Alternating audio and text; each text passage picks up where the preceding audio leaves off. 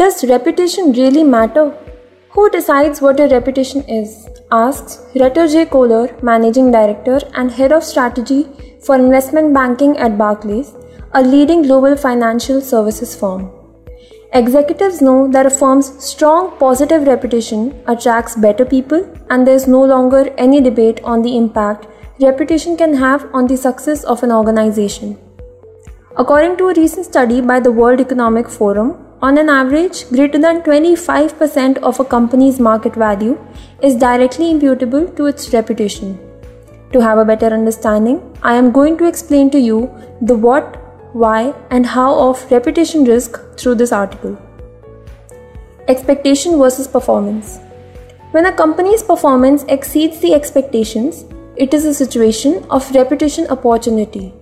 But when its performance does not match the expectations, it gives rise to a reputation crisis.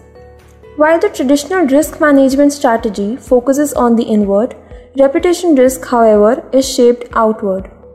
It arises from other risks such as failure of an organization to meet customers' expectations, misconduct of the management, negative word of mouth, issues over quality, as well as change in the market situations.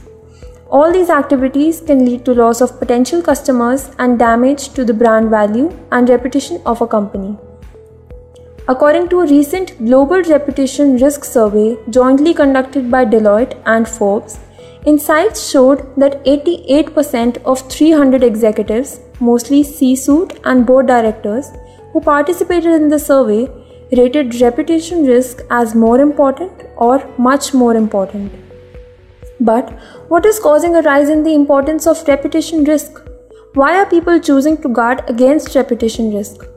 The answer lies in the growing influence of social media and technology. It is evident that news travels very fast. Moreover, consumers and investors are quick to spot negative news on that front.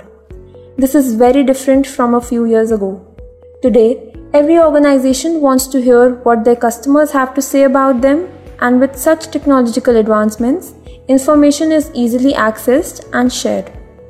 In today's technology connected world, where the members associated with the company are scattered all around the globe, it is easy to attack global reputation with just a few keystrokes. It is understandable that a reputation crisis can emerge at any point of time.